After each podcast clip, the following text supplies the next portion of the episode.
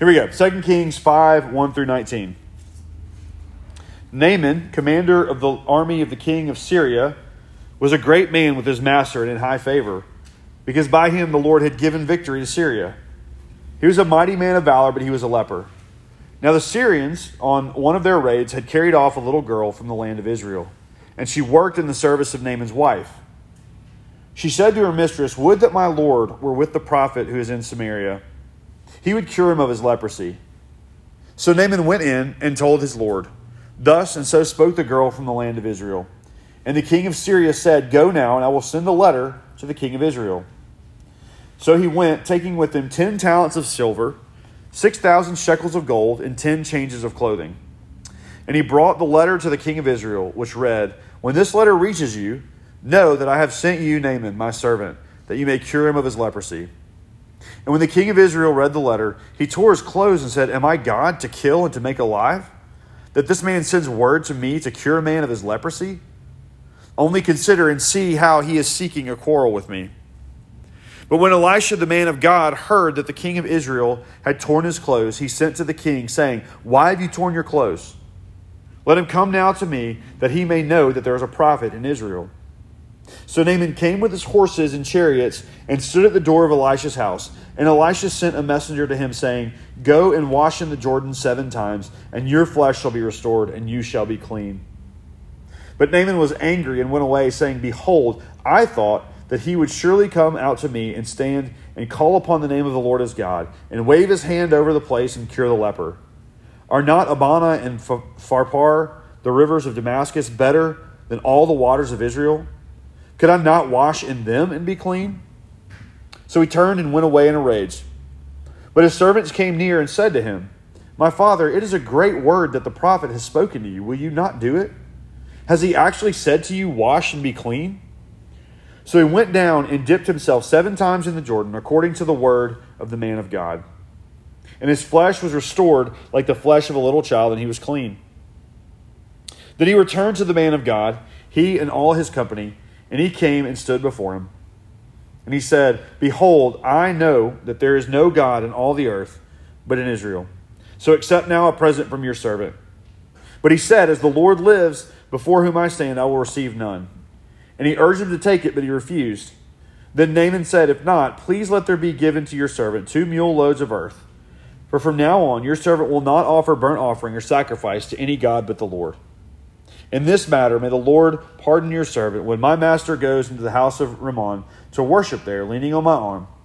And I bow myself in the house of Rimmon. When I bow myself in the house of Rimmon, the Lord pardon your servant in this matter. He said to him, Go in peace. The grass withers, the flower fades, but the word of the Lord will stand forever. Let's pray. Lord, uh, tonight I ask that you would bless this, um, this reading and this teaching and this preaching of your word. Father, help me to be, uh, to be faithful in the things that you have given us, and that you will uh, be kind to help us to understand uh, this word from you. In Jesus' name we pray. Amen. Let me get a second to get my sermon loaded here because. Here we go. All right. Hey, okay. So we are we're looking at um, we're spending this semester looking at relationships. Um, why? Uh, I think the the first reason, the main reason, is that we um, is that we uh, we see sanctification so clearly play out in our relationships that that it's oftentimes other people uh, and, and, living in contact with other people that are the things that, that are the, the, the, agent for helping us grow and change. And a lot of times that's the, the place where our growth in grace is the most obvious. The, the next reason is that uh, relationships are complicated and you've gotten a lot of bad advice. Um, the next reason is that the Bible equips us for every good work, including our relationships. And so, because of that, we are spending this semester looking at this idea, and, and we've called it created for love. Um, that that's what we were made for. And the thing I want you to remember tonight is that you're safe here. Um, there is nothing that you've done in past relationships. There's nothing that has been done to you uh, that disqualifies you from the love of God, um, that disqualifies you from uh, grace and restoration. Um, and there are no dumb questions. Um, there's nothing that you can ask that um, it, that's a that's a bad question. And so, it actually once we kind of get, I've said this every week, but I'll keep saying it. Once we kind of get, uh, probably after next week, when we get into the more topical um, ideas of relationships, um, our small group time, we're going to do uh, kind of an open Q and A. Like I'll have a way for you to text anonymous questions, and we'll try to take those and address those. So tonight we come to this passage in Second Kings, and and the the idea, the theme for tonight is that you were created for restoration. We started off two weeks ago looking at uh, being created for reflection and who it is that we're created to reflect. Last week we looked at being created for covenant. That um, that that's the way that God relates to us is primarily through the covenants and through His covenant. And so tonight we're looking at being made for restoration. And I haven't quite decided uh, if we're going to jump into the topical part next week or if we're going to look at one more created for, and that's going to be, if we do, it'll be uh, for glorification. Um, that, that, that's, that, that you're being made into something, um, and that you know relationships are a big catalyst for that. So tonight we're looking at this passage, though, um, in, in 2 Kings 5 about being created for restoration. And, uh, and so this sermon actually, on sometime in 2014, um, I went to the Mid South Men's Rally at First Presbyterian Church in Jackson, Mississippi, and a small town preacher by the name of Tim Keller, you may have heard me quote before, uh, preached on this passage. And so a lot of what a lot of what is here is just kind of taking the things that he said about this passage and applying them to you, and specifically to relationships. So, um, as always, I'm very thankful for um, for Doctor Reverend Mister Keller. I don't know. I can't call him. We're not tight like that. I can't call him Tim. Um, I'm thankful to Timmy K. Right. Um, anyway, so so I think what this passage shows us is it shows us the need for restoration. It shows us the path to restoration, and it shows us the life of restoration. So those are, if you like to take notes or whatever, that's kind of how we're going to do it. So the first thing, and the other thing that's beautiful about about preaching like narrative or like a story in the Bible is that like I don't have to be creative and like come up with a bunch of like movie illustrations and stuff. I can just let the story speak for itself. So we get to jump right in. The need for restoration. So we meet this man Naaman in 2 Kings 5, and we're immediately told some things about him. Uh, we are told that he is the commander of the army of Syria. And this would have been, um, he would have been like the number two man in Syria. Like, like he's like, it was like the king of Syria and then Naaman. So Naaman's a big deal. And he had, he had a brilliant military mind um, because it says that the Lord used him to, to win battles. Uh, he was very wealthy. Um, when he goes to meet with uh, the king of Israel, and later Elisha, it talks about how much he brings with him. He brings 10 talents of silver, 6,000 shekels of gold, and 10 changes of clothes. I don't know what that means, but it's a lot, and clearly it's meant to be, it's meant to be impressive. Um, he has a lot of stuff. He has a lot of influence. He has a lot of power. He has a lot of fame. But he was a leper. It's also one of the first things that uh, Second Kings tells us. He was a leper. And, and, and what we know about leprosy is that it was an incurable disease at the time. It may still be an incurable disease. I don't, I don't know. I don't know what's up with leprosy these days. There is still a leper colony in Louisiana. I know that. Um, but I don't know. I don't know what's going on with leprosy these days. But um, at the time, it was an incurable disease, and, and, and it was a horrible disease. It made your, made your skin turn uh, turn white, and you would uh, you would um, like lose feeling in your extremities, and so you would like bump into things, and you wouldn't feel like your your foot get cut off, or like you'd sit down by the fire, and you're just like you would stick your hand in the fire, and you wouldn't know your hand was burning until you started to smell burnt flesh, right? Leprosy was a debilitating disease, and it was also it was also pretty gross. Um, it led to pain and disfigurement, and also also what we know from um, looking at the rest of the Old Testament is that in Jewish culture it would have made you unclean you would have been completely cut off from your family, from your friends, and you would even have to walk around like yelling at people, hey, I'm unclean, you know, stay away from me, that kind of thing. And so Naaman had, Naaman had every outward trapping of the good life. Like you would look at Naaman and think, I want that guy's life. He had professional success, he, he was politically connected, he was wealthy beyond imagination. That he was like the guy in Syria but his body was literally physically falling apart.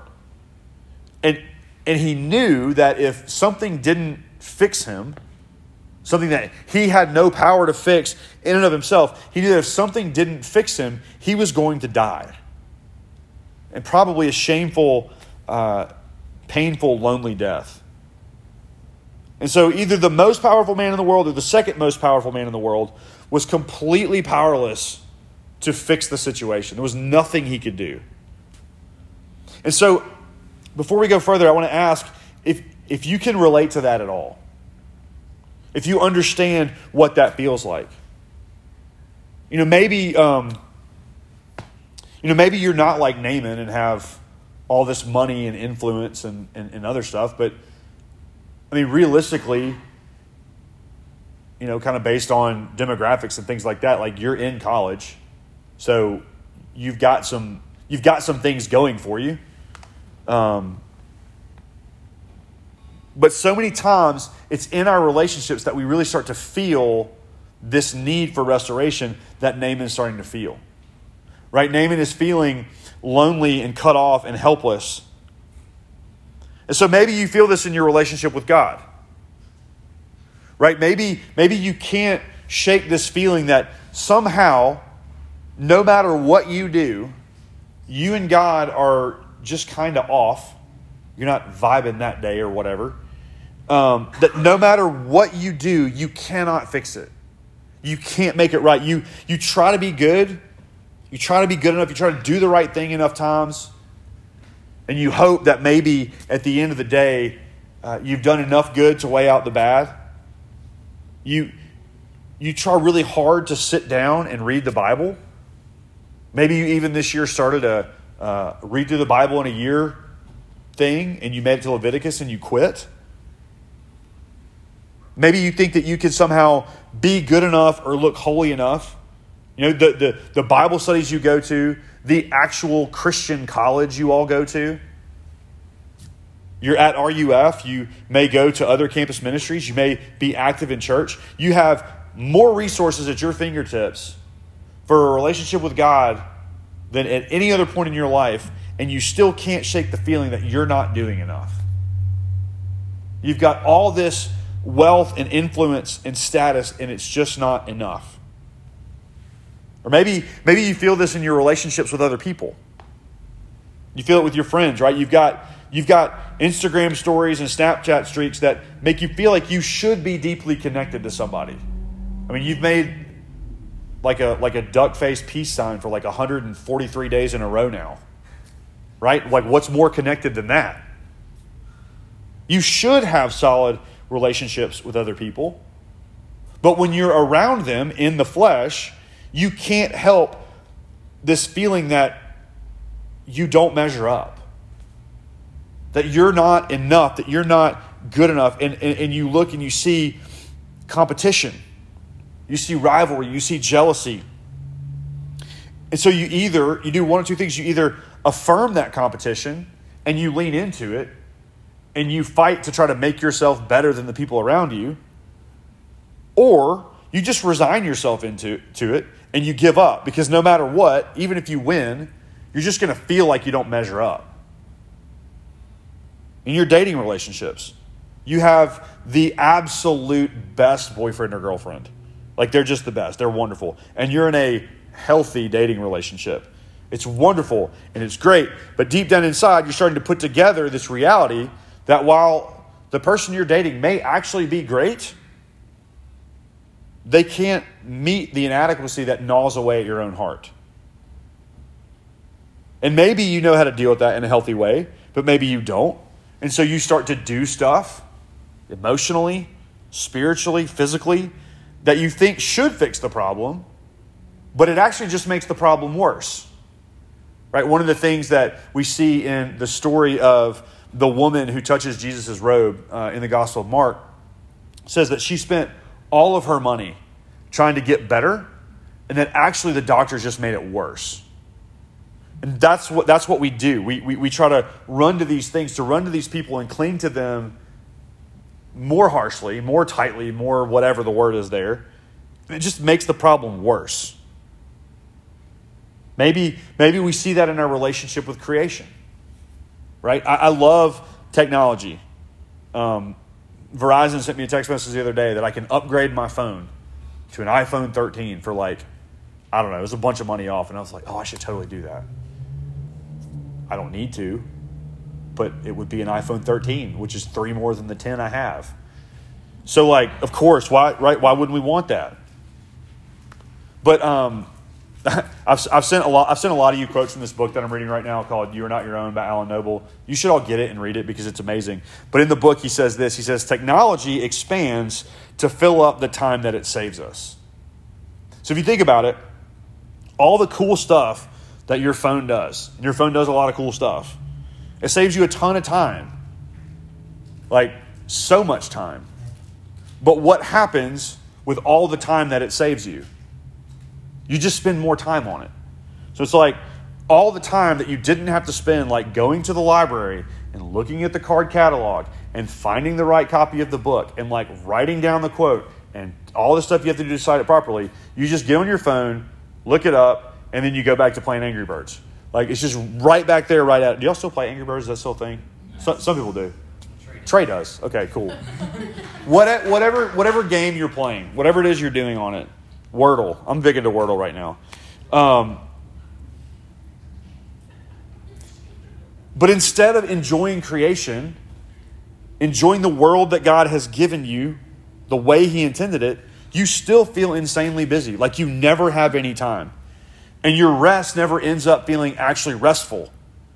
Or you end up resentful because of the way someone else can enjoy creation, because you know because you're scrolling through their Instagram and they're on top of a mountain enjoying themselves. They can enjoy creation and rest, and it just becomes this vicious cycle. And there's just a few examples of the way that we do this, of the way that we feel this, uh, feel this inadequacy, and what that is is nagging at us. That, that we need something more than that. We need something more than what we have at our fingertips. And I want to suggest to you that a lot of the, the day-to-day stuff that you struggle with, I think namely, um, namely anxiety and depression, and I, I, don't want to discount true like chemical imbalances that we have in our brains. Probably, I don't want to discount that. That's real. But a lot of times these things can, can lead to relational struggle and the damage that it comes from this stuff. You've been told your entire life that you possess the goods necessary to thrive in life. But if you look around, you can't help but feel like you have constantly fallen short. Maybe it's stuff that you've done, maybe it's stuff that's been done to you. And, and, in reality, it's a combination of both that come from the fact that we live in a fallen and sinful world. But here's the thing that nagging feeling that, that continually eats away at you, that makes you feel like you are not enough, that anxiety that it's eventually all going to fall apart. That, that feeling is actually your need for restoration screaming at you. It is, it is the need that you have deep in your heart that says, I need something outside of me to make this right, that is yelling and screaming at you. And it's never going to go away until you come to terms with it. So you're eventually going to find something else to blame uh, everything on. Um, you'll find natural or biological limitations. You will find societal injustices. You will find personal weaknesses. You'll find all those things to continue to blame for that feeling. And all those things are real, by the way. Like that's not that's not to diminish any of those. You'll find something else that's going to lead to that feeling, and what you will do is you will find something else to try to fix it. You will try to have more sex. You will try to look more righteous. You will watch more Netflix you will do more anything. You will find a way to try to silence that voice, and nothing is ever going to be enough to fix it until, like Naaman did in our story here, you embrace the feeling of inadequacy. That feeling that everything in your life you've been taught to run away from, you actually need to embrace it. You need to feel it. So that's the need for restoration. But here we come to the path to it. And so maybe you agree. Maybe you're listening, like, you know what? Okay, I can at least, I can at least logically see where you're going with this, and I agree with you. What do I do? How do we handle this? Um, and I think that the biggest thing that we have to do is we have to get rid of the illusion of self sufficiency. We have to get rid of this idea that we can fix it, that we are enough. So we just laid this out a little bit, but, um, but look, look again at what Naaman has to do. He goes to Israel, and even though um, his, his slave girl at home tells him, hey, if you would just go, uh, he goes to Samaria, not Israel. That's what the Bible says. Um, he goes to Samaria. He says, if you just go and see the prophet who's in Samaria, you will be, you will be healed. So what does he do? He goes to see the king of Israel. And he shows up with this massive gift and says to the king, Here's a letter from the king of Syria, heal me. So, what does that tell us about what Naaman is thinking? It tells us that Naaman thinks he can show up and impress the king of Israel. That he can show up and, and look wealthy enough and powerful enough. He can show up as a, as, a, as a powerful man speaking to another powerful man, right? It's one of those like backroom like mafia deals, right? Where like there's the unspoken code and they what I don't I think about those things. Um, but but he thinks he's going to show up and impress the king of Israel with his wealth and with his power, and he's going to show up and he's, he's going to earn his healing. He's going to show up to this king, and in his wealth and status, he's going to prove that he is sufficient to be healed. But look at what the king of Israel says. In verse 7, it says this It says, And when the king of Israel read the letter, he tore his clothes and said, Am I God to kill and to make alive that this man sends word to me to cure a man of his leprosy? Only consider and see how he is seeking a quarrel with me. Basically, the king is like, Man, what? Like, you are coming to me, another man, to ask me to heal your leprosy? He's like, get out. Like, nobody, like, nobody can do that. It's not possible. And it was such an offensive request, the king of Israel was like, I just think Syria's trying to start a war with us. Because, like, I'm going to send their guy back, not heal of his leprosy, and the king of Syria is going to be angry and come and kill us again, take all our people away. I, I, love, I love that the king of Israel is like, am I, am I God? Like, how many things do you turn to to fix your problems that are like, heck yeah, I'm God? Right? I like, I like, give me your time, give me your, uh, give me your longings. Right? A few years ago, uh, in an interview, and this was this was before Netflix got as big as it is now. A few years ago, in an interview, uh, the the CEO of Netflix said that their their chief rival is not Amazon or Hulu or, or, or whatever other you know Disney Plus or whatever other streaming service. He said their chief rival is sleep, and that's funny, but it should also scare you because Netflix is demanding from you time otherwise spent resting. And it's one of those things that we turn to to numb, to say that we are sufficient to be healed. And, and, and because we don't want to think about not being, we're just going to binge whatever, whatever thing we're watching now. But that's what, it's the way the world works.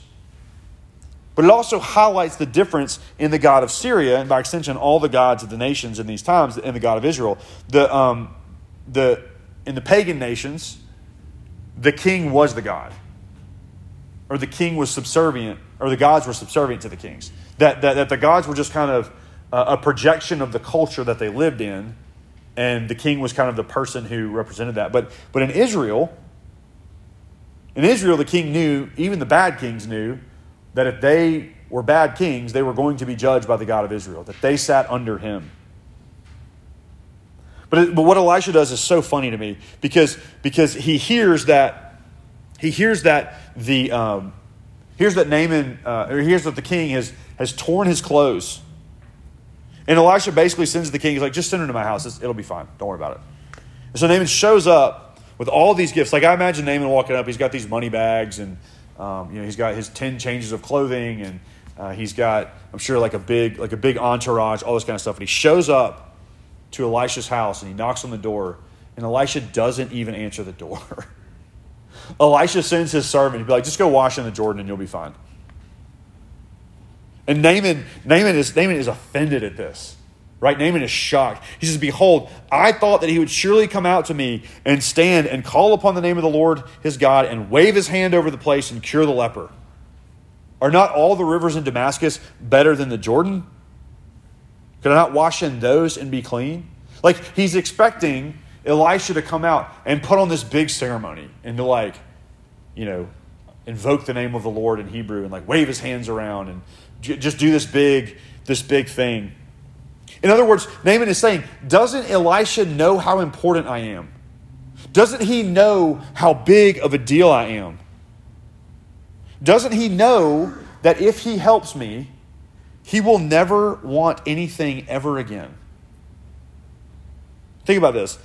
Regardless of how you feel about any president or vice president that has ever lived, I don't I could not care less what you think about them as individuals. But imagine that the vice president, Kamala Harris, walked in the door right now. And she bore with her the full authority and all the wealth of the United States Treasury and said, If you will help me with this one thing, Everything that I have with me right now is yours.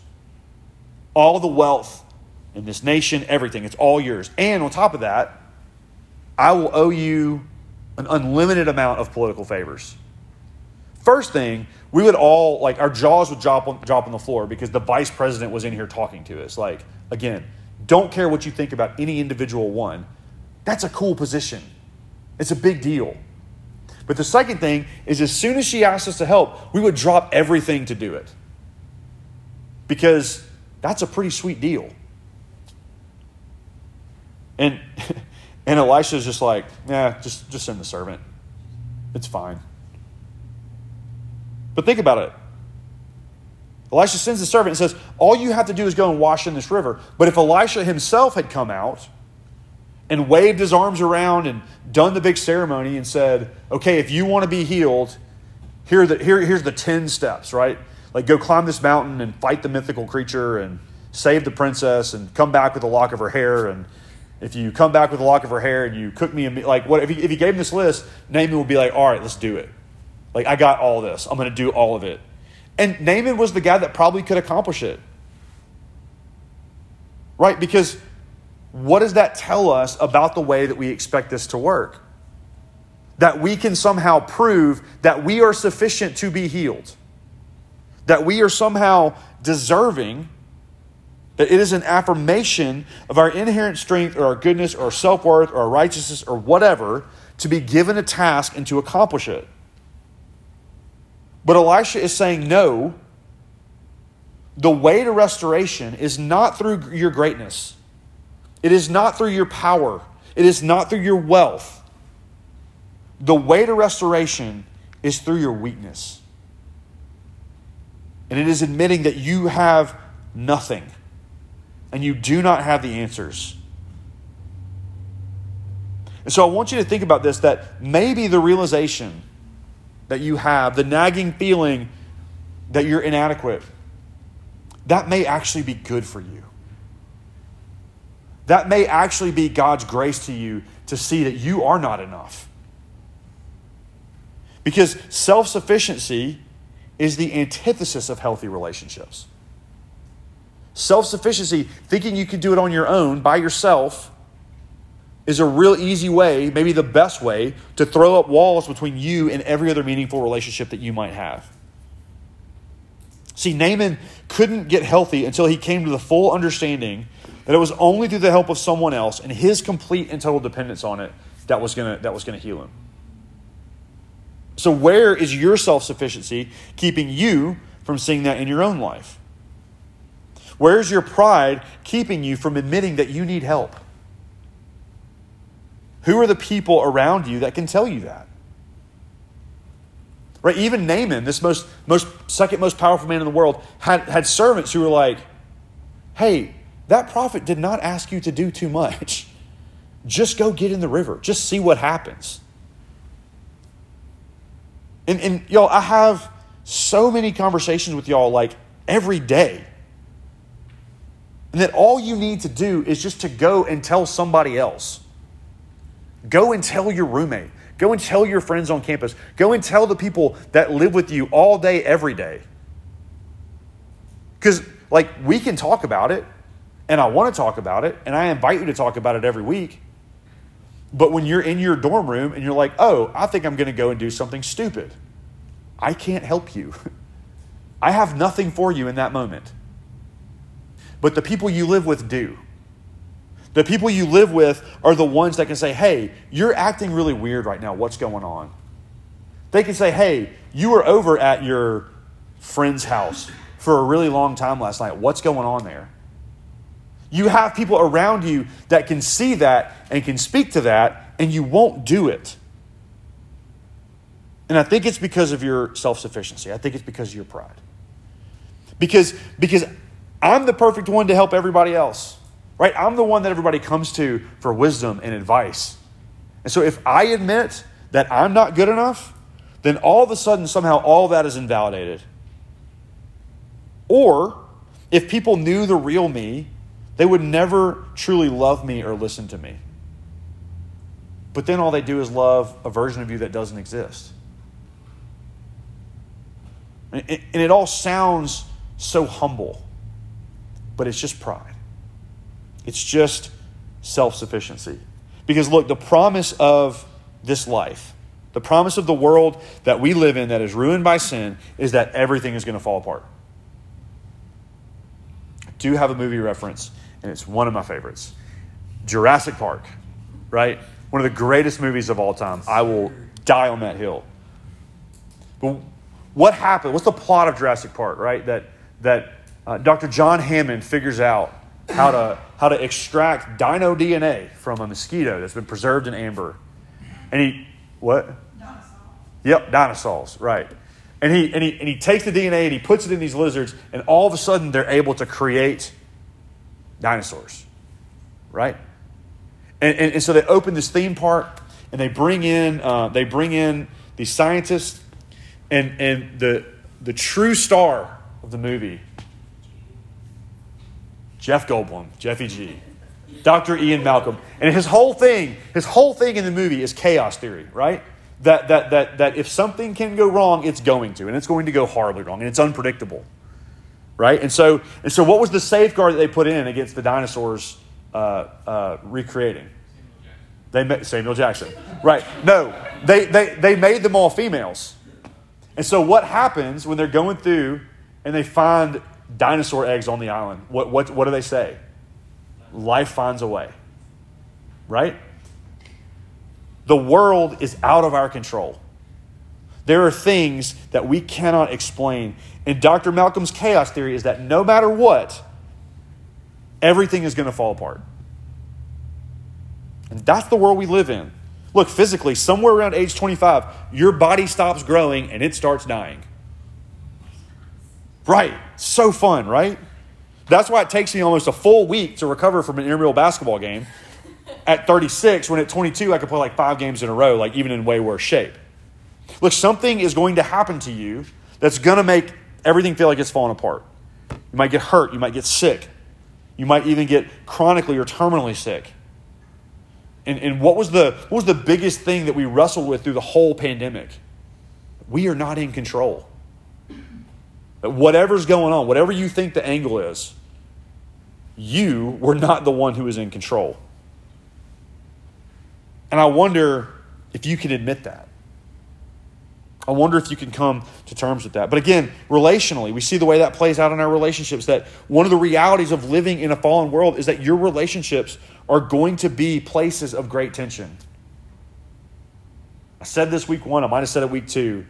C.S. Lewis said the only place that we're going to be free from the threat of relational pain is either heaven or hell. As long as we're in this world, there are going to be places of tension.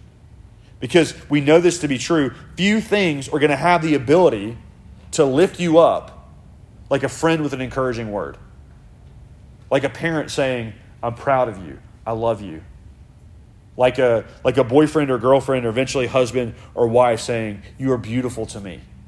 Nothing builds us up like that. But on the flip side, nothing hurts worse than betrayal from those places. Nothing does. And the truth is, because we're all sinners, our friends, our parents, our mentors, our pastors, everybody. Everybody is going to fail us, and we are going to fail everybody else at some point. And it hurts. And it leads to a couple different paths. One looks like doing whatever you possibly can, being whoever you have to be to keep that relationship, to, to blend in with whatever group you want to belong to, or do this or that to keep the, the dating relationship. And the other looks like just using people to get what you need. Hey, I'm going to get hurt anyway, so let me just get what I can out of these people. And when it ends, it ends. Who cares? But both of those stem from the same lie of self sufficiency that you can either give enough effort and work to get what you want, or you can completely control the terms of your relationships to ensure that you will never, under any circumstance, struggle with hurt or disappointment.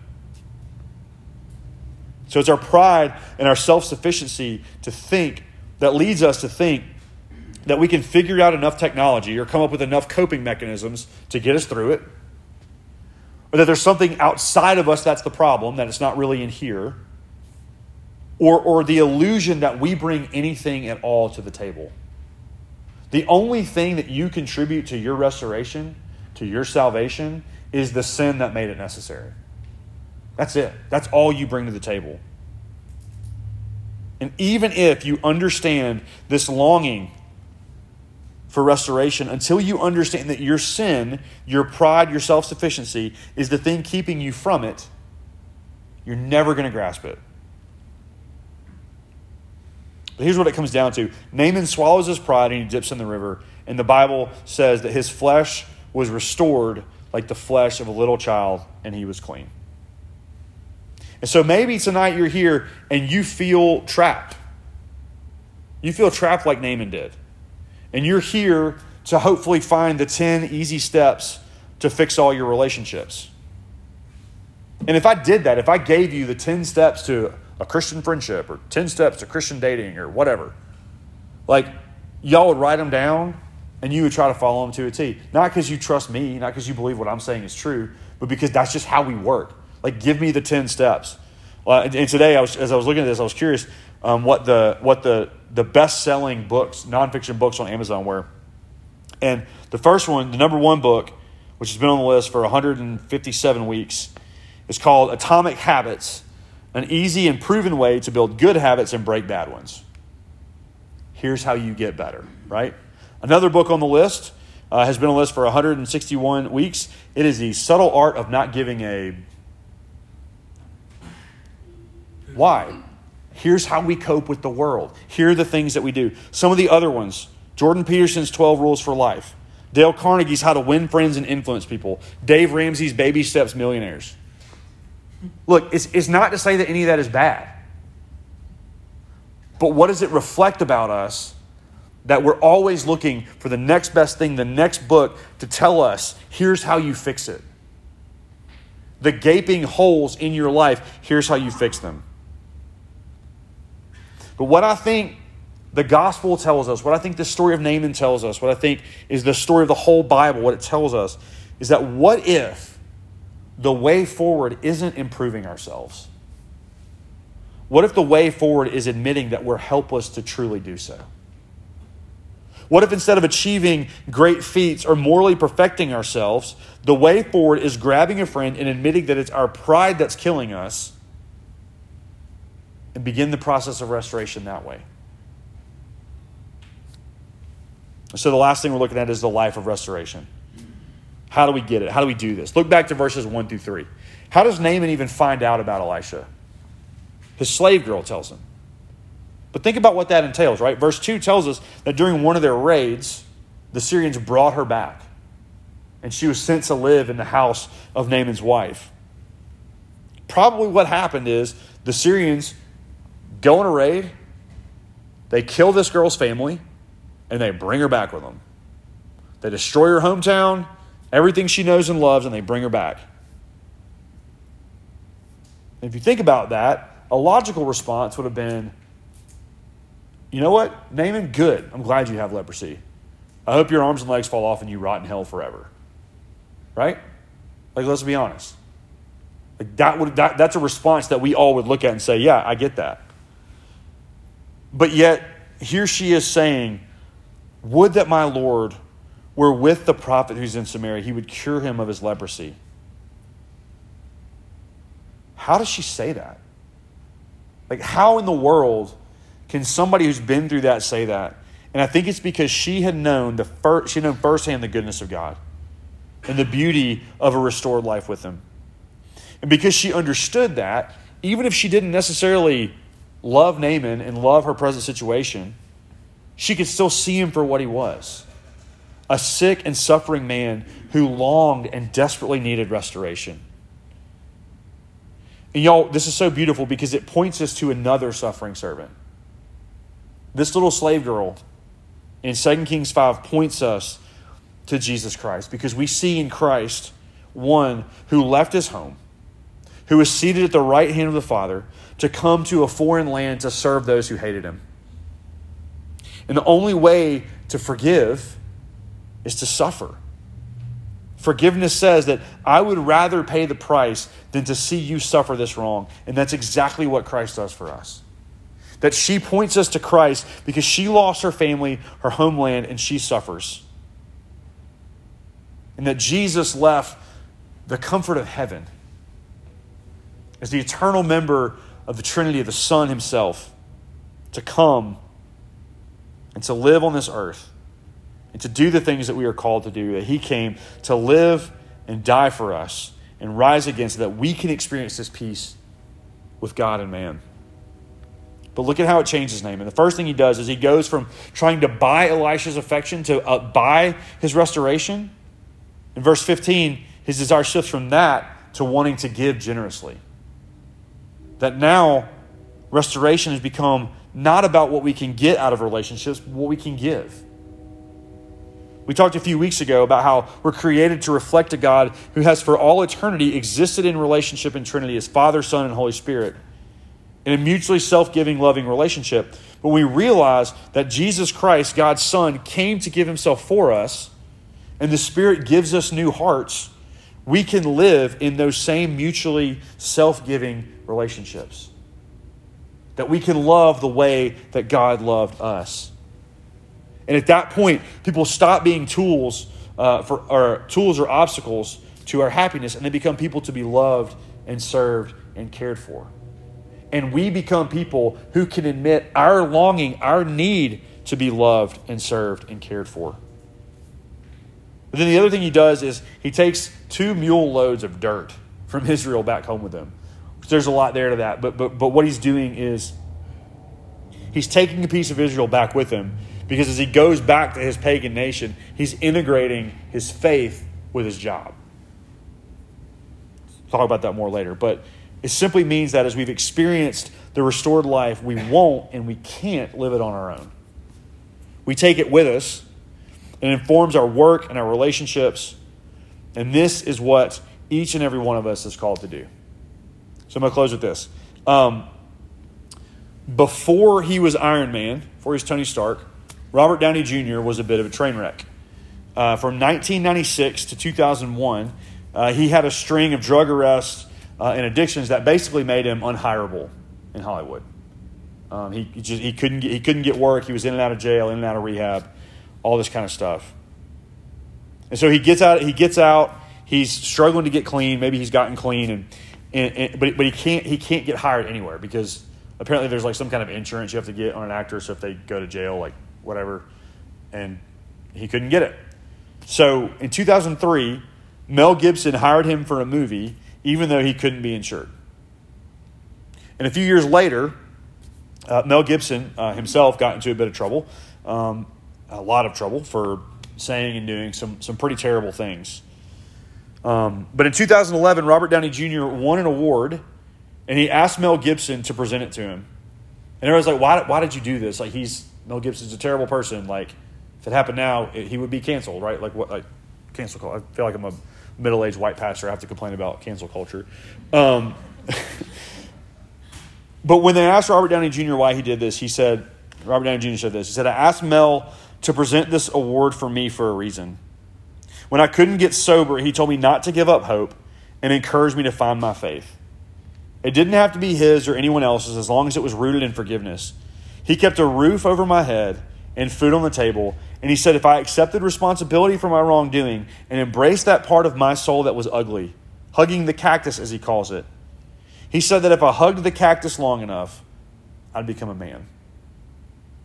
What Robert Downey Jr. was saying is that because Mel Gibson reached out to me in kindness and in grace, it led to my restoration.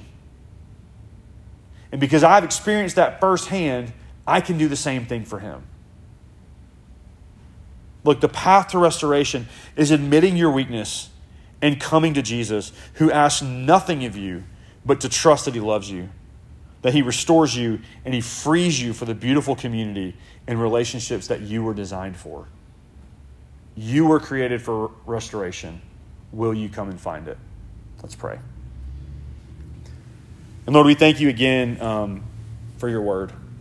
Lord, we thank you for this uh, beautiful picture in Second Kings of the story of Naaman, uh, this man who desperately needed healing and thought he could earn it and thought he could get it for himself.